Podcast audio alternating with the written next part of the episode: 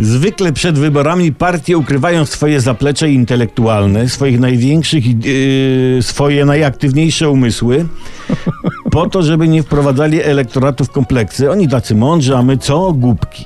Nie inaczej uczynił PiS, pan Macierewicz jest cicho, pani Pawłowicz nie jest cicho, ale na szczęście posła Suskiego Marka nie udało się ukryć i dobrze, bo ktoś musi walczyć i rąbać prawdę prosto w mózgi. Jasno i prosto poseł Suski ujawnił rzecz do tej pory skrywaną, że nauczyciele zarabiają niemal tyle, co posłowie. Z tą różnicą, że nauczyciele pracują, nie? I pan poseł uzmysłowił tym samym nauczycielom, że ich planowany strajk jest nieetyczny, moralnie niehigieniczny i nosi znamiona.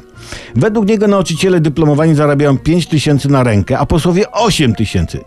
To prawda, tyle że posłowie po 8 na każdą rękę, nie? A, a nauczyciele na rękę jedną. A, a mają ich po dwie posłowie te ręce. I te, te dwie ręce mogą dokonywać wielkich czynów.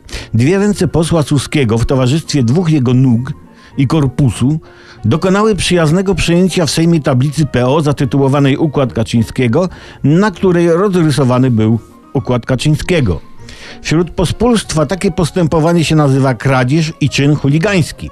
W przypadku posła był to czyn heroiczny, ba, odważny, który przejdzie do historii jako Marek do tablicy. Poseł nie został ukarany za zajumanie tablicy i wypowiedź o zarobkach nauczycieli ze względu na niską szkodliwość intelektualną czynów. I jest to werdykt sprawiedliwy.